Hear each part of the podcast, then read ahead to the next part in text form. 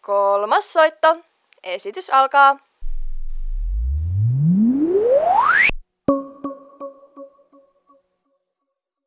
Tervehdys kaikille kuuntelijoille. Kuuntele tällä hetkellä Jyväskylän kaupungin teatterin Backstage Groupin podcastia kolmas soittaja. Täällä on Viivi tänään äänessä ja Siiri on kanssa studiossa ja myös Kaapo. Meillä on tänään täällä myös vieras, eli pelkästään mun ääntä yksin ei tarvitse tänään kuunnella. Anssi Valtonen, tervetuloa. Kiitos, terve. Mitä sulle kuuluu? Jaa, no kiitos. Työpäivä alkaa olla niin kuin lopuillaan, että tähän päätellään niin kuin tätä päivää tämän teatteritouhun osalta. Et nyt on menossa sellainen suunnitteluvaihe, eli tänä syksynä mulla on ollut kaksi ohjausta jo ensi illassa ja nyt sitten suunnitellaan tulevia ensi vuodelle meneviä esityksiä. Ja tänään on aika paljon kirjoitellut ajatuksiani ylös ja vähän lueskellut ja koonnut materiaalia.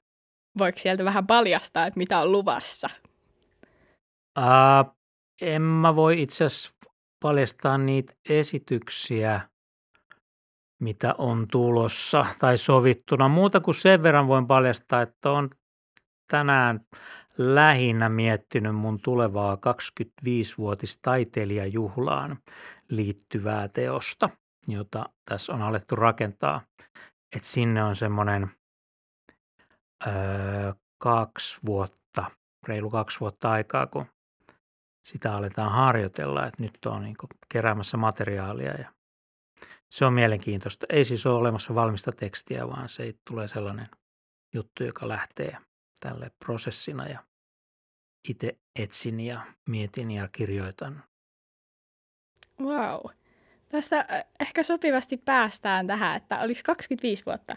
Joo. Joo. Mitä on tavallaan kuulunut tähän sun 25 vuoden uran ajalle? Silleen tiivistetysti. Minkälaisia juttuja? Ää, no hyvin paljon erilaisia juttuja. Että mm, mä ensimmäiset kaksi ammattilaisvuotta mä olin Rovaniemellä kiinnityksellä. Sitten mä olin freelancerina sen jälkeen. Ei, kun sen jälkeen oli vuoden nuorisoteatterissa. Tein 15 22-vuotiaiden kanssa töitä. Ja sitten sen jälkeen ollut freelancerina muutamia vuosia ja sitten Jyväskylään mä tulin vuoden 2007 lopussa. Ja tota, siitä lähtien ollut täällä pääasiassa. Jonkun vierailun tehnyt muuallekin ja sitten olin kaksi ja puoli vuotta välis, välillä niin kuin muualla hommissa. Ja et suurimman osan ammattilaisurastani on ollut kiinnityksellä vakituisena ohjaajana, mikä on meidän alalla aika harvinaista. Et suurin osa tekee freelancerina jopa koko työuransa. Mikä on ollut tässä koko ura-aikana semmoinen lemppari prokkis, mitä olet ollut tekemässä? Tai mikä on jäänyt mieleen jotenkin erityisesti? No toi on todella vaikea kysymys. Niitä on niin paljon töitä ja, ja mä pyrin aina löytämään, ja mulla on ollut onni myös löytää sellaisia teoksia ja niin kuin mahdollisuuksia tehdä, niin että on löytänyt niistä aina sen jotenkin merkityksen itselle, että ne on ollut tärkeitä kaikki omalla tavallaan. Toki sieltä sitten aina matkan varrella tulee semmoisia eri syistä niin kuin jotenkin lemppareita. Oikeastaan nyt tässä mä nostan vain kaksi teosta. Toinen on se, josta mä lasken mun ammattilaisuran alkaneeksi, eli Antoossa Tsehonten Suuri sirkus, joka oli aikanaan meidän oman teatteriryhmän, eli ystävieni kanssa perustettiin teatteri Myrsky. Ja sitten teatterikorkeakoulun kanssa tehtiin yhteistuotanto Helsingin Uunisaareen kesällä. Ja tota, se oli, se on edelleen sellainen todella lämmin muisto ja, ja tärkeä teos. Ei pelkästään siksi, että siitä se ikään kuin alkoi jotenkin se oma taiteilijuus, vaan se oli monella tavalla niin kuin onnistunut juttu, vaikka olikin raskas prosessi, niin kuin ne välillä tuppaa olemaan myös ne, sitten ne tärkeimmät jutut. Ja toisena nostan sitten tämän toistaiseksi viimeisimmän, eli yhdeksän hyvää syytä elää, joka on mulle ollut todella merkityksellinen erityinen juttu. Ja siinäkin syitä on, on monia se, että se on tehty täällä kotiteatterissa lähes niin kuin koko henkilökunnan voimin voisi sanoa. Että siinä on iso, iso tota, työryhmä ja, ja näyttelijäjoukko ja ollut oman talon suunnittelijat mukana ja näin päin pois. Ja mä oon kokenut, että se on, on niin kuin löytänyt siihen ohjaajana myös sellaisia ratkaisuja ja muita, jotka tuntuu itsestään niin kuin palkitsevilta ja hienoilta. Ja, tota, ja sitten ennen kaikkea se on musta hieno se alkuteksti ja ne sisällöt, mitä siinä käsitellään, ne, ne on niin kuin itselle läheisiä henkilökohtaisesti ja musta tärkeitä yhteiskunnallisesti. Tästä päästäänkin tähän yhdeksään hyvään syy hyvin. Eli tämähän on siis Jyväskylän kaupungin teatterin 60-vuotisjuhlanäytös näytelmä. Ja tota, jos mä rupean tässä nyt kesken kaiken itkemään, niin kaikille tiedoksi, että se johtuu ihan tästä teidän teoksesta. Se oli tunteita herättävä monin puolin. Mutta sitten ihan tästä yhdeksästä hyvästä syystä, että millaista on ollut ohjata tämmöistä näin isoa työryhmää. Niin kuin sanoit, että ö, todella iso se on ollut ja täällä melkein oikeastaan kaikki, onko näyttelijät ollut täältä teatterilta, kotiteatterilta mukana? Mm, kaikki, jotka sillä hetkellä oli käytettävissä, joo. niin on. Että, joo.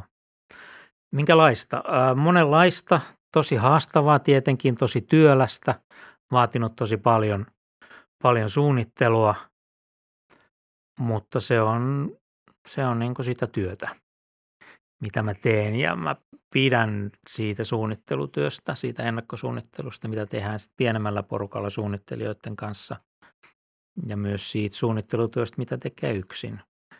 Niin se on musta mielenkiintoista ja siihen sisältyy tosi monia asioita. Se on niin taiteellista suunnittelua eri osa-alueiden osalta yhdessä muiden suunnittelijoiden kanssa. Sitten se on ihan aikatauluttamista – se miettimistä, että miten tätä pitää harjoitella, millaisessa rytmissä, mitä milloinkin, jotta me saadaan se valmiiksi. Ja, ja tota, se on sitten toisaalta improvisointia ja hetkeen reagoimista, mitä suurimmassa määrin sitten kun ollaan harjoituksessa.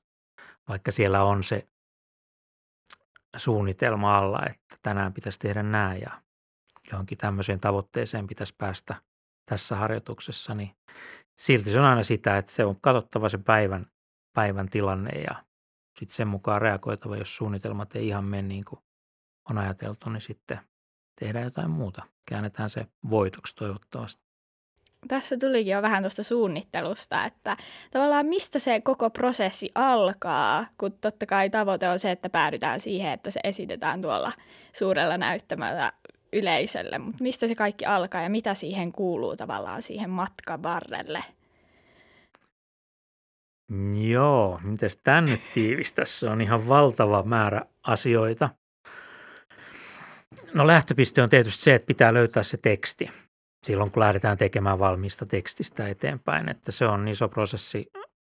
Luen mahdollisimman paljon, mitä, mitä vaan ikään käsiini saa, mikä tuntuu kiinnostavalta ja mihin on aikaa. Ja sitten se vaikuttaa aina, että mihin kohtaan se on tulossa. Niin kuin muu ohjelmisto ympärillä voi vaikuttaa siihen, mitä kannattaa valita. Se tietenkin vaikuttaa, että ketä on käytettävissä näyttelijöistä, miten muu, muu tilanne, kaikki, kaikki niin kuin palaset, mitä tarvitaan se esityksen valmistamiseen, niin ikään kuin ne pitää ottaa huomioon jo siinä vaiheessa, kun esitystä valitaan. Ja tota, mm, no tässä ysissä Esimerkiksi tämä teksti, mä näin tämän kantaesityksen 2018 ja sen jälkeen luin tekstin joku aika sen jälkeen. Mä pidin siitä paljon, musta se oli hieno, mutta se jäi ikään kuin sivuun, koska musta tuntuu, että tämä on niin, että se on niin intiimi ja tällainen hirveän herkkä ja, ja ikään kuin lähikontaktia vaativa juttu että mä ajattelin, että, että mahtaako sen saada meidän isolle näyttämälle toimimaan. Sitten taas pienelle puolelle siihen ei olisi riittänyt ikään kuin väkeä, että se kuitenkin vaatii, vaatii tota useamman näyttelijän ja, ja näin. Mutta sitten kun se aina jotenkin palasi, musta tuntui, että mä, halu, niin kuin, että mä haluan tehdä tämän. Ja sitten tuli semmoinen välivaa jotenkin, että siinä joku juttu jäi ikään kuin pois, että, että mä olin ajatellut, että mä tekisin siihen ja sitten se jotenkin, että ei se käykään, ei voi tehdä sitä. Ja sitten mä taas palasin tähän ja rupesin lukemaan ja miettimään, että miten nyt tämä teksti suhteessa meidän tuohon suuren näyttämön tilaan. Ja sitten kun mä sain päässäni ikään kuin käännettyä sen semmoisen ison ratkaisun siihen, jotenkin mielikuvan siitä, että miten se saadaan se intiimi teksti, tunnelma, ne ihmisten tunteet jotenkin kasvatettua tuon näyttämän kokoiseksi, että saa ne välitettyä sinne yleisöön. Niin sitten mulla tuli tämä kuoroassosiaatio, kun siinä teoksessa myös yhteisö on kauhean tärkeä tekijä. Ensin se on uhka ja sitten siitä tulee mahdollisuus ja toivon tuoja. Ja, ja sitten mä ajattelin, että sen kuoron kautta, kun kuoron käsittää silleen monella tapaa, että se on sekä fyysinen, niin kuin läsnä oleva liikkeellinen asia, että kun on paljon ihmisiä, pystyy tekemään kun näyttämällä asioita, niin että ne joukot tuo siihen sitä voimaa ja sitä kautta pystyy välittämään asioita. Ja sitten se kuoro kääntyi mun päässä myös niin kuin äänelliseksi, eli ihan konkreettisesti kuorolauluksi. Mä ajattelin, että sehän on kauhean voimakas elementti, jossa on se yhteisöllisyys ja ihmisen hengitys ja tunteet ja kaikki saa sitä kautta voimakkaasti välitettyä. Ja, ja sitä kautta sitten alkoi löytyä, mulla assosioitua tiettyihin lauluihin, että tässä teo, meidän esityksessä on lauluja, että niitä ei ole siinä alkuperäisessä tekstissä, että ne on kuin mun tuomia. Että itkuvirsi kuuluu siihen, on niin kuin tekstissä valmiiksi, kaikki muut nämä laulut on niin kuin mun, mun muassani tuomia sitten tuohon esitykseen. Ja tota, sitten kun mä jotenkin sain tämän ison kuvan itselleni ikään kuin päähän jotenkin, että kyllä tämä onnistuu, että tämän pystyy tekemään ja se on itse tosi mielenkiintoista ja, ja siitä voidaan saada tosi magea. Niin siitä se sitten lähti. Nyt mä oon puhunut jo pitkään, me ollaan päästy vasta alkuun. Sä kysyit, että mitä kaikkea siihen kuuluu. Äh, jos tiivistää sit siitä eteenpäin, niin tietenkin se tekstin analyysi tarkemmin ihan mulla itselläni. Sitten lähdetään näitä osa-alueita miettimään yhdessä muiden suunnittelijoiden kanssa. Aletaan puhua auki sitä, että millainen se lavastus pitäisi olla, ää, mit, mitä puvuilla halutaan kertoa, mitkä on niiden osa siinä kokonaisuudessa, miten niin kuin valo, onko sillä joku tietty niin kuin dramaturginen kerronnallinen merkitys, jos niin mikä, mitä kohti mennään. Ja ääni samoin, minkälaisia ääniä, millä eri tavoin niitä halutaan tuoda. Ja mä halusin tähän selkeästi, ikään kuin tähän pitää säveltää oma niin kuin teema, jota voidaan sitten varjoida pitkin matkaa. Ja sitten tämä jo aikaisemmin mainittu kuoroasia oli tosi tärkeä. Ja siitä täytyy sanoa semmoinen anekdootti, että se oli aivan mahtava. Siis tämmöinen onnenkantamoinen. Eli just kun mä olin miettinyt tätä, että tämä tehdään ja tota, että tämä kuorojuttu olisi niin kuin tosi makea tähän saada. Että oikeasti se koko ensemble laulamaan ja soimaan. Niin kertomatta tätä kenellekään, muistaakseni kenenkään, ainakaan näille asianomaisille henkilöille, eli Saara ja Sami, meidän näyttelijöitä, niin ne pyysi, että olisiko mulla aikaa jutella hetki. Ja sitten tuli kertomaan mulle, että heillä on tämmöinen idea, että he perustaa kuoron meidän näyttelijäansamblesta. Sitten mä niin oli vaikea pidätellä hymyä ja niin kuin, te ruvennut kiljumaan saman tien, että joo, kertokaa lisää vaan. Että tota. Ja sitten kerrot, joo, ajatellut, että se olisi niin kuin hienoa kehittää ensemblen laulua sen kuoron kautta. Ja, ja Sami on kokenut kuorojohtaja. Ja, tota, ja sitten sitä, että olisiko mahdollista ottaa vähän aikaa harjoituksista siihen, että, että saisi käynnistettyä tämän teatterin kuorohomman. Ja sitten mä heidän annoin kertoa kaikkia näitä ideoita ihan rauhassa. Mä sanoin, että joo, että itse asiassa ollaan tekemässä tätä juttua kohta ja, ja mä oon ajatellut, että se, siinä jutussa kuoro olisi oleellinen elementti. että tämä sopii aivan loistavasti. Otetaan reilusti aikaa harjoituksista kuoroharjoituksiin ja lähdetään rakentaa sitä yhdessä sitä kautta. Ja se oli, se oli hieno, mutta tämmöiset hetket on, on sellaisia, mitä kaipaa ja tarvii ja missä sitä jotenkin hirveästi voimaa ja intoa. Että tämmöiset sattumat, että hirveän tärkeää on suunnitella ja valmistautua ja tehdä kauheasti töitä, mutta sitten usein näissä taiteellisissa prosesseissa voi olla joku ihan yllättävä nurkan takaa tuleva yllätys, sattuma tai jopa niin kuin virhe, jonka ikään kuin tuntuu, että tämä oli nyt moka. Ja sitten että eipäs, kun tästähän aukeaa joku tosi oleellinen asia tämän virheen kautta. Ja nyt me löydettiin jotain semmoista, mitä ei osannut ennakoida ja suunnitella. Et ne on hienoja hetkiä. Missä vaiheessa me ollaan menossa? Nyt mä oon suunnitellut kaikkea ennakkosuunnittelua ihmisten kanssa. Joo. Sitten se alkaa, sit kun ne on pitkiä prosesseja, niissä on monia palavereja ja pienoismalleja, luonnoksia ja piirroksia ja, ja kaikenlaisia välineitä käytetään sen dialogin apuna suunnittelijoiden kanssa. Ja, ja sitten pitää alkaa suunnitella harjoituksia, niiden aikatauluttamista, että miten edetään. Ja tässähän tämä oli niin sanottu yliheitto, että me harjoiteltiin keväällä helmimaaliskuussa ensin. Sitten oli noin puolen vuoden tauko ja sitten jatkettiin syyskuussa. Oli noin kuukauden matka sitten ensi iltaan, että sekin pitää ottaa huomioon siinä harjoittelussa, että tämä oli ikään kuin ensimmäisen jakson maali jossain ja sitten ajatellaan, että okei se puoli vuotta on niin telakalla ja sitten jatketaan, että mitä eväitä pitää näyttelijöille jäädä jotenkin alitajontaan pyörimään, että sitten me pystytään tekemään siinä syksyn kuukaudessa se sitten oikeasti valmiiksi. Tällaista kaikkea. Ja sitten harjoitukset tietysti ihan käytännössä se, se niin kuin palautteen antaminen ja, ja erilainen ohjaaminen, niin kuin ammattikin sanoo, niin että mitä tehdään, miten tehdään, mi, mihin suuntaan lähdetään ja, ja tota, tämmöisiä asioita.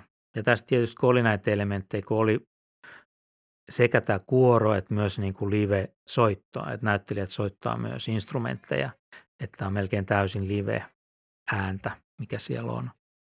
Niin tota, sen aikatauluttaminen on myös haastavaa, kun niitä sitten harjoituttaa joku muu, niin kuin Sami Kuoroa ja Sebastian bändiä ja näin. Ja pitää niin kuin seurata sitä, että miten se etenee ja sovittaa sitten ne niin kuin ikään kuin samaan rytmiin sitten sen muun näyttämän tekemisen kanssa. Joo, pakko sanoa kyllä tuosta kuorohommasta, että se oli musta jotenkin erityisen mielenkiintoinen siinä ja ne just instrumentit, soittimet siellä lavalla, että kun tavallaan se oli upea se esitys ja sitten se toi vielä semmoisen erilaisen tavallaan kontrastin siihen, että siellä lavalla on soittimia ja se kuoro, niin se oli kyllä niin kuin tosi mielenkiintoinen Joo. ja mun mielestä tosi toimiva, toimiva siinä. Kiitos. Kyllä se, mä oon siitä tosi onnellinen ja ylpeä, että miten se, se sitten lopulta toimi niin kuin, niin kuin unelmoin ja toivoin. Joo. Tota, tässä tulikin jo aika paljon noista, oli vielä siitä, että mitä ammatteja työryhmään kuuluu, mutta ne oikeastaan aika hyvin tuossa tulikin, valot, ääni, sitten nämä kaikki kuoron ohjaus ja bändin sun muut. Tuleeko vielä niistä jotain on, lisäksi? Onhan sitten tietenkin vielä nämä siis verstaat ja puvusto, jotka sitten toteuttaa näitä suunnitelmia. Näyttämöhenkilökunta, näyttämömestari ja näyttämötyöntekijät, jotka sitten myös harjoituksissa liikuttelee lavasteita ja tekee kaikkea sellaista – että ne pitää myös harjoituttaa ihan yhtä lailla kuin näyttelijätkin, että kaikki toimii. Ja järjestäjä Viivi pitää huolta, että ihmiset tulee paikalle oikeaan aikaan, oikeat ihmiset ja että tota, hirveästi on, että kyllähän täällähän on kymmeniä ihmisiä töissä koko ajan ja jokaisen työpanos on, vaikka se ei näy suoraan siinä esityksessä, niin ilman niitä, niitä ei syntyisi lähtien niin kuin palkanmaksusta, että jos me saataisiin palkkaa, niin ehkä ne esityksetkään ei syntyisi täällä, kun ammattilaisia ollaan. Mä haluaisin lukea sulle täältä muutamia tota, ö, ihan lyhyitä muutaman sanan tai lauseen kommentteja, mitä meidän ryhmässä ja muiltakin nuorilta, ketkä on nähnyt tämän sun tai teidän teoksen. Aha, mua mitä alkaa itkettää. niin muakin varmaan. No niin. Syystä tai toisesta, joka liikuttuu tai järkyttyy. Mm, täällä voi olla sellaisia aika moniulotteisia, jotka nyt voi sitten tulkita monella tavalla. Mm. Kyynelkanavat aukes. Uskomaton, uskomattoman hieno. Hautajaiset koskettava. Ahdistavan lähellä omaa elämää. Postimies ja koira parhaita. Samaistuttava. Kuin omasta elämästä. Arkinen. Paljon henkilöitä ja silti hyvin kasassa. Rytmitys hyvä. Päähenkilön omat äänet. Tyhjä fiilis. Joo, kiitos. Ne oli niin sanoja. että mä ajattelin, että ne vois tässä lukea. Joo, kyllä ne on tärkeitä kuulla aina, aina välillä sitä palautetta. Ja, ja kyllä tästä on, on saanut kyllä kaunista palautetta. Ja semmoista erityistä just nimenomaan nuorilta aikuisilta.